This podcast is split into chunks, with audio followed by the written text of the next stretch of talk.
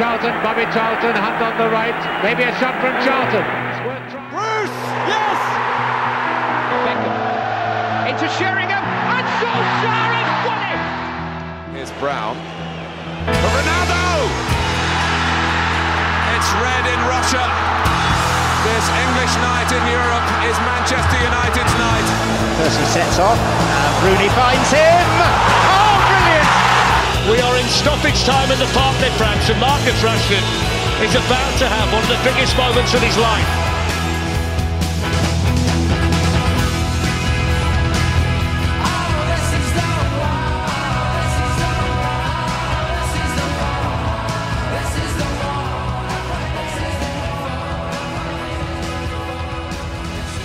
Hjärtligt välkomna ska ni vara till Musspodden avsnitt 291.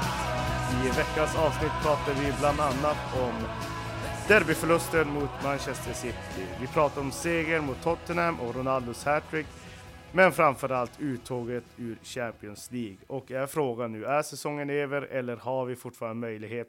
Möjlighet har vi, men kommer vi kunna ta en topp 4-placering? Och så pratar vi lite inför Leicester här den 2 april. Med mig har jag Ludde Gustafsson-Ros. Hur mår du idag, gubben? Tjena kompisar. Jo men det är bra. Det rullar på som det ska. Absolut. Det är lite på det i fotbollsvärlden, men hur är det själv? Ja, men det är bra. Det är bra förutom att vi har åkt ut allt som man kan åka ut. så det känns lite knapphändigt. Det gör det faktiskt. Och vi ska ju faktiskt börja med damernas resultat. Looks good from Manchester United. Here's Russo, just stumbled slightly. Russo again. Yes! Manchester United have got their second, and it's a fabulous goal from Alessio Russo.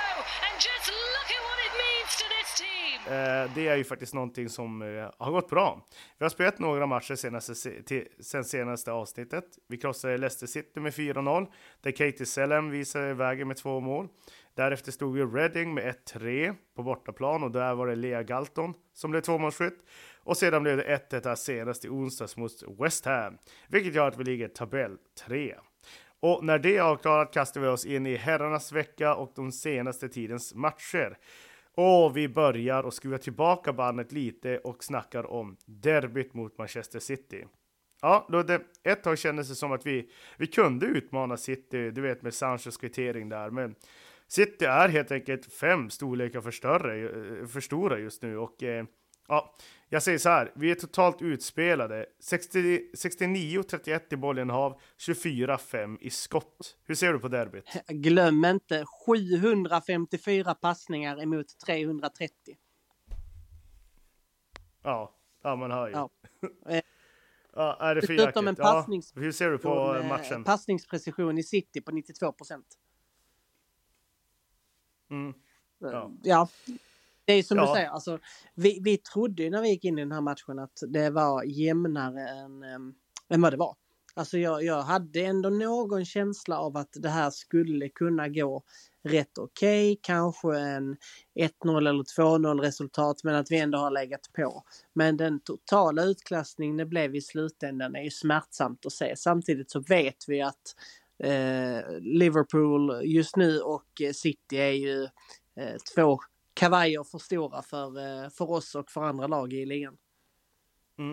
Ja, och det finns något skrämmande med att vi är så långt efter Manchester City. Alltså, det här kunde man inte tro för 10 år sedan, men det gjorde rent ont i mig att se hur totalt utspelade vi är. För att det värsta med det här att City existerade ju inte åtminstone inte konkurrensmässigt för 10 år sedan. Ja, okej, vi kan säga 15 år sedan i alla fall.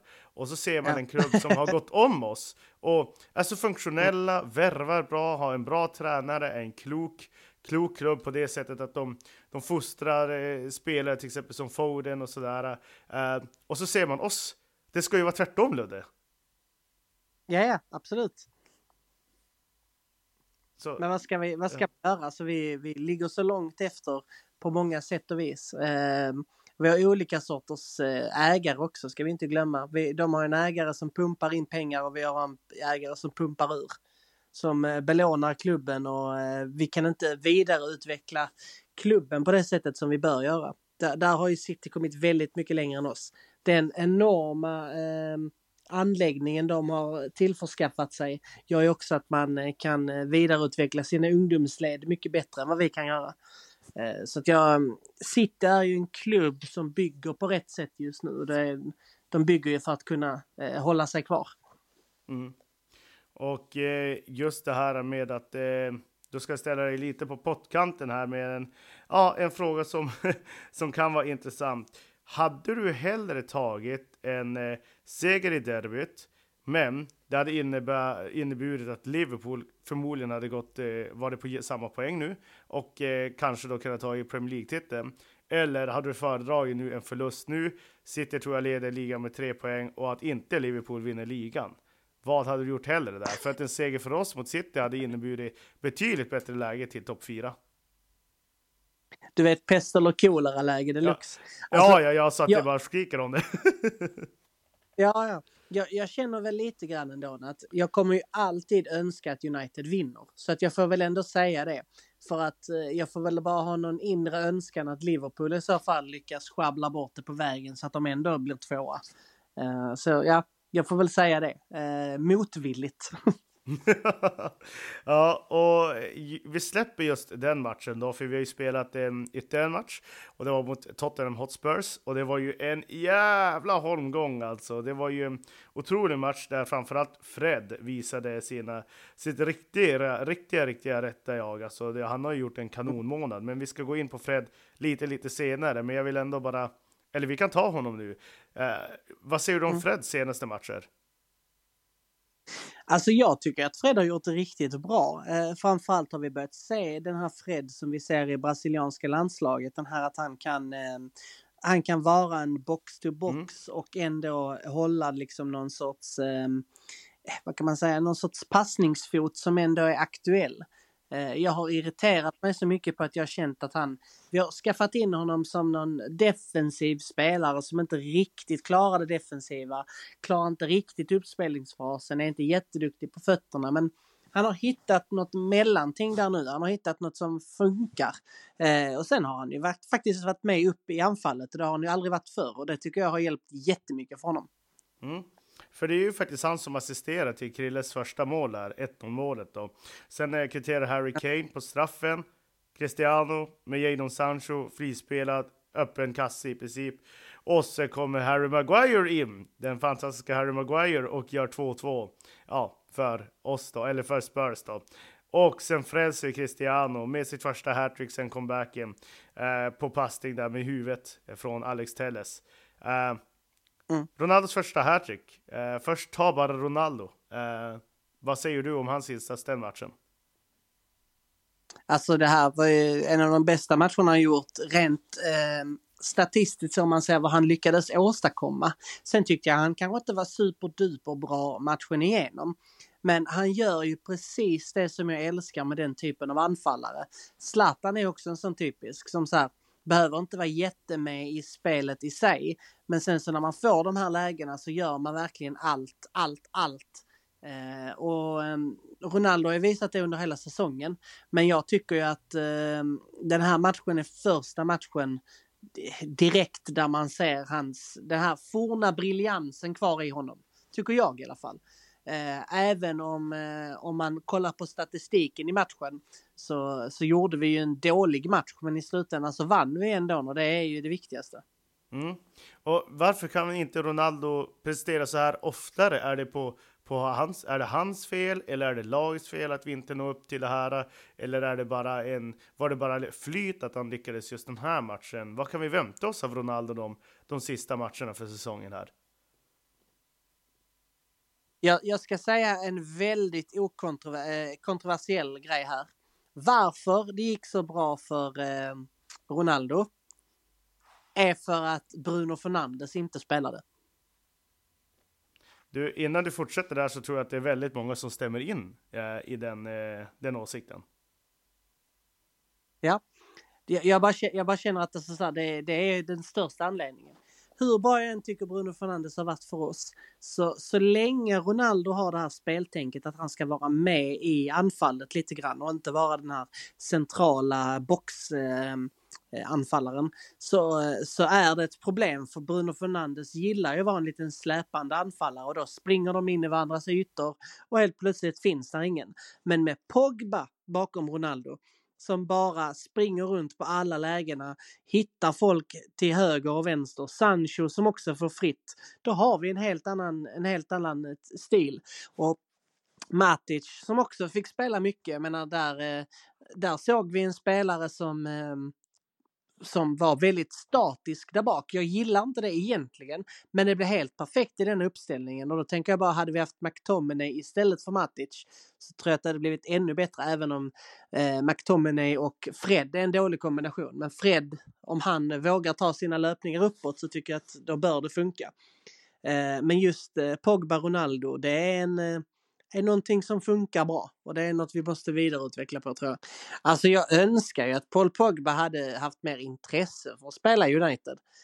För att jag är väl helt inne på det, att ser man på en karriär som har varit så här många år som det har varit, och så få antal toppmatcher, så det är ju inte okej, tycker jag.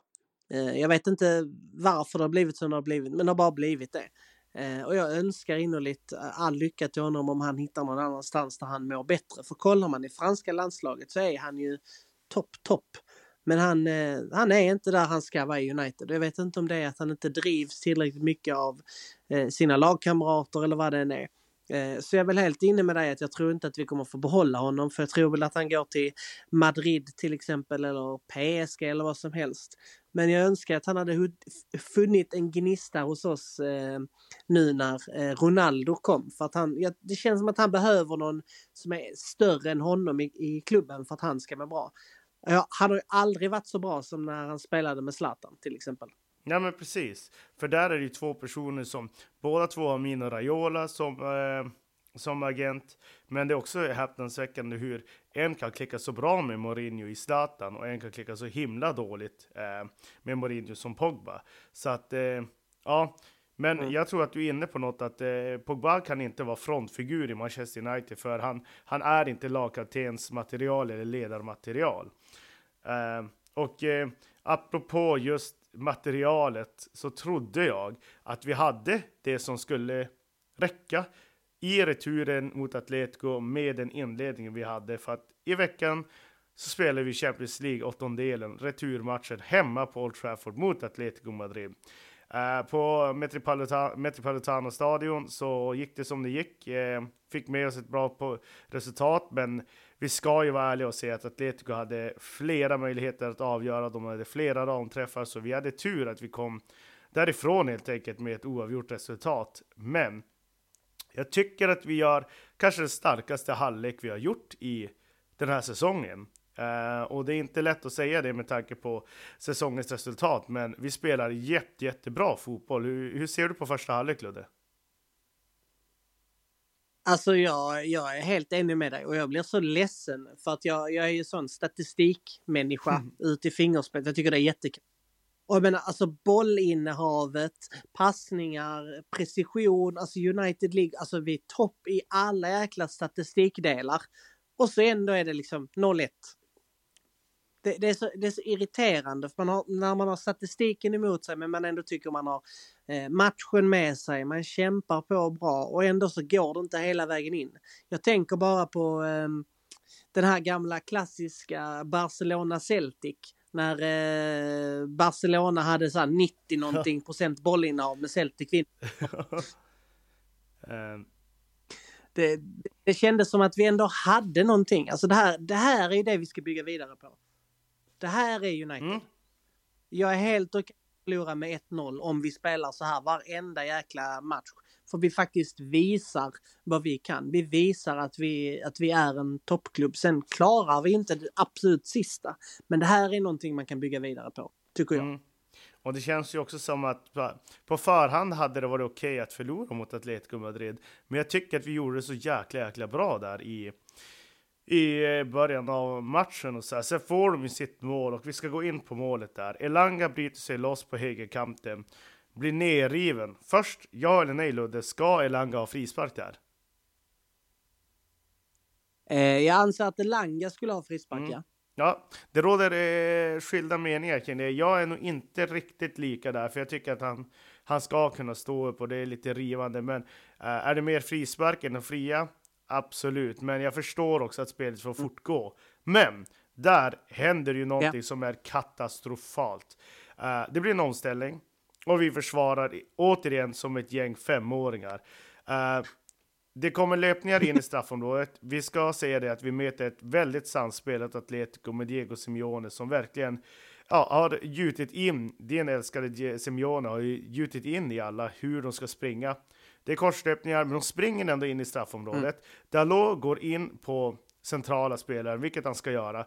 Men det finns gott om tid för honom att ställa om kroppen för att både Maguire och McTominay är där inne och bevakar centralfiguren.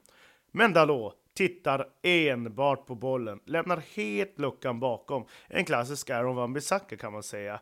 Samtidigt så har Elanga inte tagit löpningen hem, vilket stör mig också väldigt mycket, även om han är ung. Så att Elanga som tappar bollen kan inte ta en löpning. Jag har inte kritiserat honom nämnvärt tidigare, men här ska han ha kritik för att han står 20 meter bort och bara slow-joggar hem, ungefär som Martial. Och det, alltså jag kan ta ett fint mål, Ludde, men att man på ren lathet och dålig fokus när man spelar i en så stor klubb på den nivån inte kan titta vad man har bakom sig eller löpa hemåt och orka ta jobbet i första halvlek. Det är för mig, det är inte försvarbart. Nej, det är det inte. Och jag menar, vi har varit väldigt, kanske lite blågula där med att vi har hyllat Elanga väldigt mycket. Men jag är med dig att han är väldigt loj i försvaret. Och då har vi sett många andra. Sancho har också varit jätteloj i försvaret. Men just den här, som du är inne på, den här Martial-joggen hem. När man ser att jag tänker inte, jag är hellre med i en uppspelningsfas ifall det blir en omställning. Men han hade ju kunnat jogga hem, tagit det sista där och sen så klarat sig liksom ändå. Ja. Och det är så lätt att avstyra, och jag säger inte att Elanga hade kunnat hoppa upp och nicka bort bollen, men han har ju kunnat störa tillräckligt för att den inte ska gå i mål där. Sen ska ju vi kunna etablera mycket, mycket, mycket mer tryck i andra halvlek, vilket vi inte lyckas göra. Jag tycker att vi är väldigt dåliga i en anstormning för att kvittera. Jag vet inte, hur tänker du kring andra halvlek? Alltså jag tycker att vad ska man säga? Vi borde ju gjort mer. Alltså vi är ju hemma. Alltså vi borde ju haft en kavalkad av matcher, men jag tycker inte, alltså, eller av chanser menar jag, men tycker inte att vi nådde upp till den toppnivån som vi egentligen har. Jag tyckte att vi hade mer momentum i första, även om vi, alltså det var ju en kul match att se. Vi tryckte ju på hela tiden, och andra halvlek är det ju lite mer grejer som händer, men jag vet inte. Det var ju roliga byten i alla fall, som vi försökte göra offensiva byten. Med då just där Fred går ut, Cavani kommer in, Pogba in, Fernandes ut. Alltså så vi försökte ju ändå göra ett offensivt byte som tyvärr inte gick hela vägen hem. Men jag gillar att man ändå försöker. Vi förlorar ju hellre med 2-0 än att vi inte gjorde en chans till en kvittering. Men det känns ju som att det är ett trasigt lag. Jag menar Cavani som knappt vill spela, och Nemanja Matić som blandar och ger, men jag framförallt inte flera matcher i rad dugligt. Vi har helt plötsligt en Mata som kommer in istället för Maguire i 84 minuten. Vissa bitar tycker jag också var konstiga, för att jag hade nog valt att behålla både Pogba och Bruno om inte Bruno nu var skadad av någon anledning. Men det har också växt kritik kring domarinsatsen. Det finns ju en handsituation där inte vi får straff. Men hur ser du på den? Det är ju Ronaldo, tror jag, som skjuter där lite snett. Och så tror jag den tar på Savic hand. Ska det vara straff där? Alltså för mig så kändes den lite ofrivillig. Alltså att han höll handen in mot kroppen och sen så råkar han i rotationen bara träffa. Jag kände inte att den var så given. Men de nya reglerna är så jäkla konstiga. För att vad jag har förstått så är det liksom det finns inget in till kroppen och bla bla bla, utan träffade hans så är det hans. Men jag menar, vi såg ju också en nertagning med handen i kuppen som inte var några problem. Ja. Så att handsregeln just nu är jäkligt skum alltså. Mm. Ja, du tänkte på mot Middlesbrough. Ja. Yes. Ja, det är väl något av det sjukaste beslut som vi har fått mot oss den här säsongen i alla fall. Men ja, vi är ute ur Champions League, hur tråkigt det är. Men samtidigt så hade vi också ställts mot Manchester City i en kvartsfinal. Så där hade vi väl kanske åkt ut med dunder och brak. Så att där måste jag ställa en ny fråga. Går du hellre vidare till en kvartsfinal men förlorar med 10-0 eller 10-1 mot Bayern München eller 5-0 mot City över 2 matcher? Eller åker du hellre ut nu med bara uddamålet och ja, sparar man en stolthet eller ska man alltid nå så långt som möjligt? Hur tänker du där? Man ska väl alltid nå så långt som möjligt egentligen, men det här är nog enda gången där jag säger att jag är helt okej med att vi åkte ut nu. För att jag tyckte att det här var en match som vi ändå hade chansen till att vinna. Det sa jag innan matchen också, att är det någon gång vi ska slå Atletico Madrid så är det nu, de är lite formsvacka. Och vi var ju nära. Men vi hade ju inte haft en chans mot de andra topplagen som verkligen är där uppe och vänder. Som du pratar München och du pratar City. Det hade gjort ont. Det hade jag inte velat säga. Nej, för det hade varit ytterligare tecken på att vi har fått brakförluster mot Liverpool, mot City och sådär. Så att jag vet inte hur mycket mer hjärtat klarar av. Men då, då är det landslagsuppehåll. Sen möter vi Leicester, Everton och Norwich. Det måste väl vara 9 poäng där. För att vi har ju tyvärr tappat mark med tanke på våra matcher här nu. Som har varit stora motgångar helt enkelt. Så att vi ligger på 50 poäng. Tottenham ligger på 51 med lika många matcher spelade. Arsenal på 54 med en match mindre spelad. Så de kan gå på 57. Det är 7 poäng med bara 11 matcher kvar blir det väl. Nej, förlåt. Det blir ju 9 matcher kvar. Kan vi ta en topp 4, Ludde? Ja. Alltså, vi kan ju nog ta en trofé eller en troféplats om man säger. Men det tror jag nog att vi kan, men alltså det känns ju som Arsenal har börjat tåga igång nu till exempel. Det känns som att vi är ju underdog just nu. Vi ska vara glada om vi får en bra plats där. Jag vet ju, Leicester lever ju på hoppet att de vinner Kalanka-kuppen och så får spela Europa League. Så jag menar, vi får väl kämpa på och hoppas innerligt att vi klarar det sista där, för att alltså, det kommer att bli riktigt tajt i de andra matcherna. Jag ser inte att det är så farligt i ligan annars, för toppplatserna är ju redan avgjorda. Alltså City och Liverpool. Det är ju mer intressant att se om vi lyckas ta någon sorts plats. Alltså vi kan ju knepa 4, men det är mycket ska till. Ja, för här ska du få höra. Arsenal möter Brighton, Southampton. Sen har de en jättetuff match mot Chelsea. Sen har de oss då. Sen har de West Ham som inte lättar. Leeds är ju ett skämt. Newcastle och sen Everton. Sen så ska vi se vilka som Spurs har kvar att möta. De ska möta Newcastle, Aston Villa, Brighton, Brentford, Leicester, Liverpool som är väldigt tuff, Burnley och Norwich. Och sen har vi ju då. Och vi har följande. Vi har alla skitmatcher kvar. Vi har Liverpool, Arsenal och Chelsea. Ja. Och Brentford är inte lätta heller. Och Crystal Palace borta är inte lätt. Så att, sen har vi så sagt Leicester nu. Everton och Norwich. Hur många poäng tar vi de följande 3 matcherna? Leicester, Everton, Norwich. Alltså, vi måste ju gå för 9 poäng. Alltså, helvete om vi inte gör något annat. Men Leicester ändå hemma, det anser jag vara det svåraste motståndet. Everton kan ramla ur och Norwich ska vi spöa alla dagar i veckan. Så att nej, det måste vara 9. Annars vet jag inte vad jag gör. Och eftersom du Alltså Norwich ligger sist. Vad sa du? Norwich ligger liksom sist med 45 minus i målskillnad. Alltså jag menar, vi kan inte förlora mot Norwich. Jag vill ju göra dig medveten om att vi har ju tappat poäng mot just sådana lag.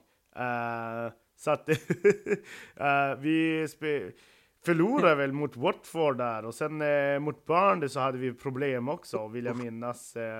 Jag ska bara tvärkika där. Mot Burnley så där vann vi med 3-1. Watford var en hemsk match. Vad sa du? Watford var en hemsk match. Ja, det var ju hemskt. 4-1. Så att ja, det blir fast en tungt. Och nu har vi spelat en stor period, eller en del matcher här sen senaste podden. Så därför tänker jag bara att du får resumera mot Spurs och mot Atletico Madrid. Men egentligen så kallas ju här veckans kalkon och kanon.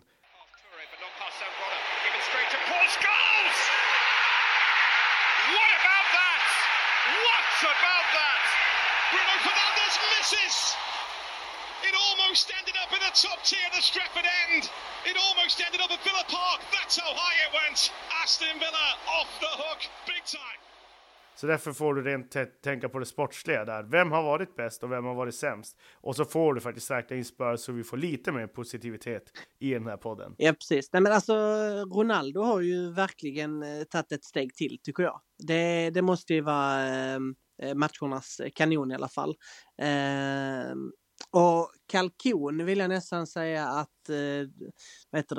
Fernandes, för att hans den enorma kvaliteten han egentligen besitter har verkligen hamnat i skymundan i hans väldigt dåliga form just nu, tycker jag.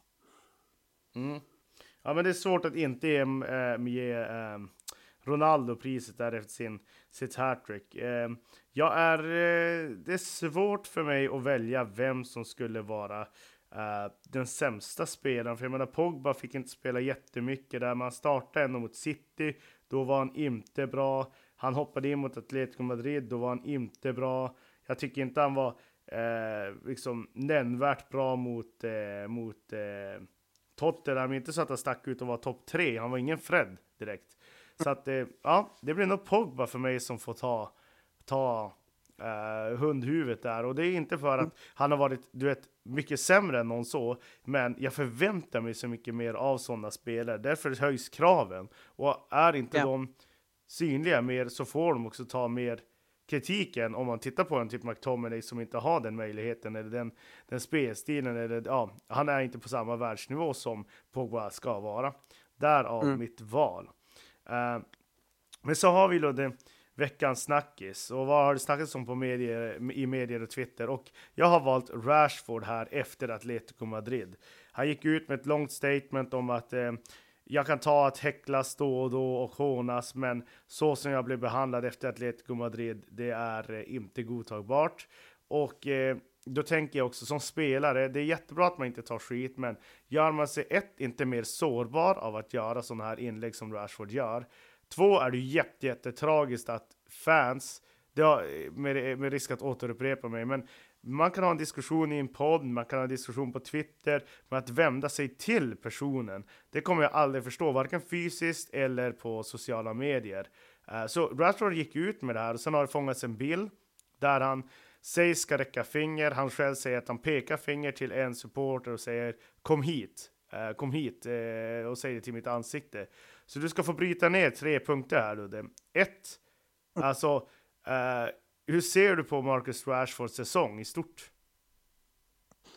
Alltså den är kass. Alltså den är riktigt dålig. Men jag tror att dina punkter nu som du kommer att prata om hör ihop i sig, för att jag tror att Marcus Rashfords psyke är inte vad det ska vara, och jag tror det påverkar hans spel väldigt, väldigt mycket. För det är 2:an nämligen. Gör man sig mer sårbar genom att lägga ut sådana här inlägg som man gör, även om alla spelare såklart har rätt att försvara sig, men hur hade du sett att att han som spelare hanterar det här? Genom inlägg eller faktiskt bara vara tyst? Eller vad tänker du? Rashford hade inte gjort ett sånt här inlägg om han hade mått bra. Utan han gör i detta inlägget för att han är i en känsligare situation i livet just nu än vad han har varit innan. För det här är ju inte första gången han har fått ta emot skit. Men det här är kanske första gången han har fått ta emot skit och mått så här dåligt som han gör nu. Och då är man lite känsligare och man hanterar det på ett annat sätt. Han kanske inte tänker två gånger. Så att jag är nog inne som det. Man kanske ska inte riktigt göra det på det sättet han gjorde, men jag tror inte han hade gjort det om han hade mått bra från början. Och en del av varför han inte mår bra är självklart också att fansen har häcklat honom nu i ett halvår liksom. Mm. Och för det är som på jobbet, det är det som är i livet. Alltså mår man psykiskt dåligt eller har mycket press på sig, så är man inte lika mottagbar för grejer som om man levererar. För då vet man ju att de där häcklen, de är mer för psyka. Men nu är det ju mer för att göra ett statement mot Rashford. Och det var min tredje punkt. Alltså, varför tror sig folk? Det kan inte du svara på, men jag är så jäkla less på att folk ska rent gå till personangrepp, våra egna fans. Är inte vi bättre som klubben så här?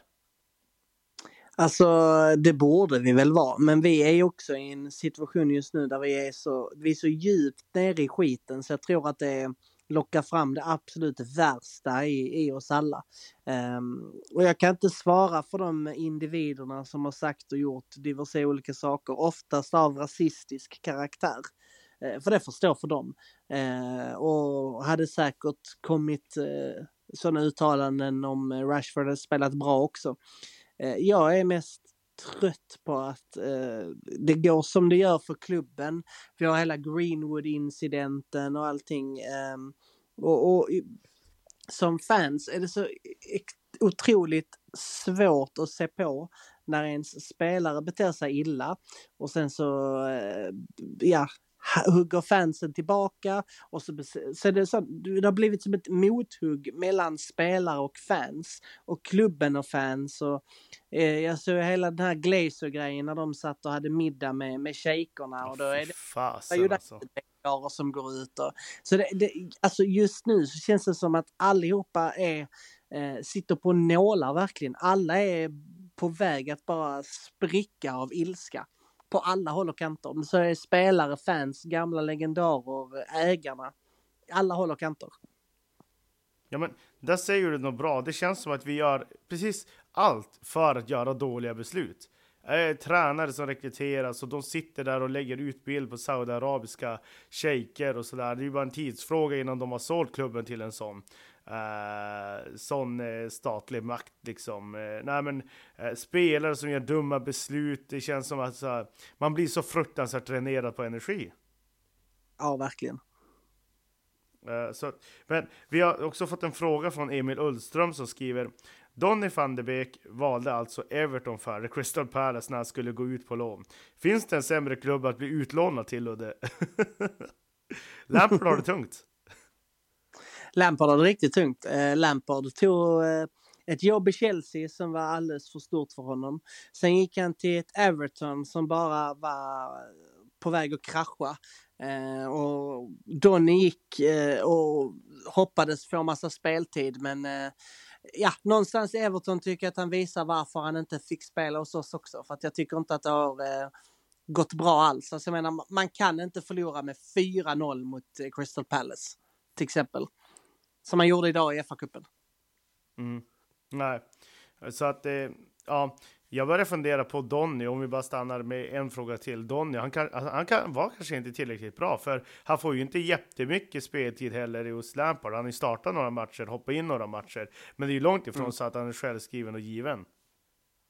Ja, nej, han är inte alls där han ska vara, och det är väl, alltså, för mig är ju det helt galet, för att jag tycker att går man till Everton och de håller på att ramla ut ur divisionen, då ska man ju som i Donnys läge vara given i den elvan. Men alltså de spelarköpen de gjorde var ju helt galna. Jag menar, Dele Alli är ju också ett jävla pissköp. Så de har ju verkligen gjort det jättedåligt. Det är inte kul att vara Everton-supporter just nu.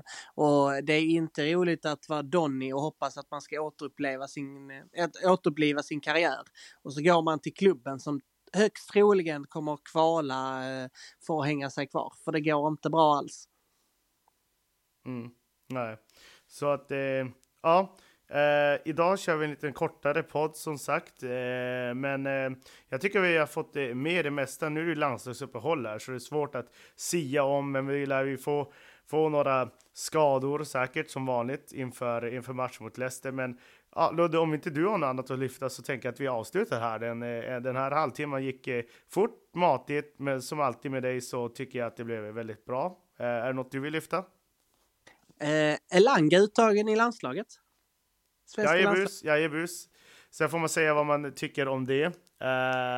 Inte uttagningen, men att kvalet till VM. Jag vet vart jag står i frågan, det vet du också. Och det är bara att följa mig på Twitter så ser ni också vad jag tycker om VM i Katar. Jag kommer inte se matchen mot Tjeckien. Definitivt inte. Jag är på gymmet för jag bojkottar totalt det där mästerskapet med tanke på så många som har fått lida och sådär. Jag vet inte hur du ställer dig till den frågan då, om vi bara ska se. Och det finns inga fel svar här, utan jag är bara nyfiken på vad du ställer dig kring VM. Alltså jag kan inte tycka att man i ena stunden här nu utesluter Ryssland ur turneringen. För att man tycker att deras attack mot Ukraina är fel. Samtidigt som man har blivit mutad av Katar. Och Katar sen bygger liksom den jäkla massa arenor ovanpå kropparna på massa folk från Bangladesh med deras värdelösa arbetsvillkor. Så nej, jag vill inte heller påstå att jag har jättemycket positivt att säga om VM i Katar. Men jag känner, om jag ska säga United-ögon, så tycker jag det är bra att Elanga får eventuellt spela lite fotboll för svenska landslaget. Det är väl det jag kan säga. För att det är ju någonting positivt i alla fall. Han har gjort det väldigt, väldigt bra. Och man hoppas ju ändå att det här ska vara vägen in. För sen väntar ju ett kval till Tysklands EM. Och där tänker jag, det är där han verkligen ska få sitt stora genombrott. Men vad behöver Elanga, tror du, göra för att faktiskt fortsätta på den här utvecklingskurvan som han har gjort nu? Alltså han behöver inte göra någonting jättemycket mer, men Elanga har gjort det riktigt, riktigt bra. Kollar du i det svenska landslaget så är det han och Dejan på varsin kant egentligen. Och sen så ser jag Forsberg någonstans i mitten och Alexander Isak på anfallet som min 3-1 tänkt där, och helt plötsligt har Sverige ett intressant, snabbt och kul anfall, så jag hoppas bara att han fortsätter utvecklas som sig bör, så tror jag att han är rätt så given i svenska landslaget flera år framåt. Och med den positiva ändå nyheten kring Elanga och hans utveckling så tänker jag att vi avslutar på den här, Ludde. Ja. Ja, så att vi tackar som vanligt för att ni lyssnar. Ni kan lyssna på oss på Soundcloud, iTunes, Acast, Spotify. Vi finns där poddar finns. Sen ska jag fortsätta till söndagskväll till dig, Ludde. Och en jättefin vecka till våra lyssnare. Så får vi höras efter landslagsuppehållet. Tack så jättemycket. Ha det fint. Hej, hej. Hej.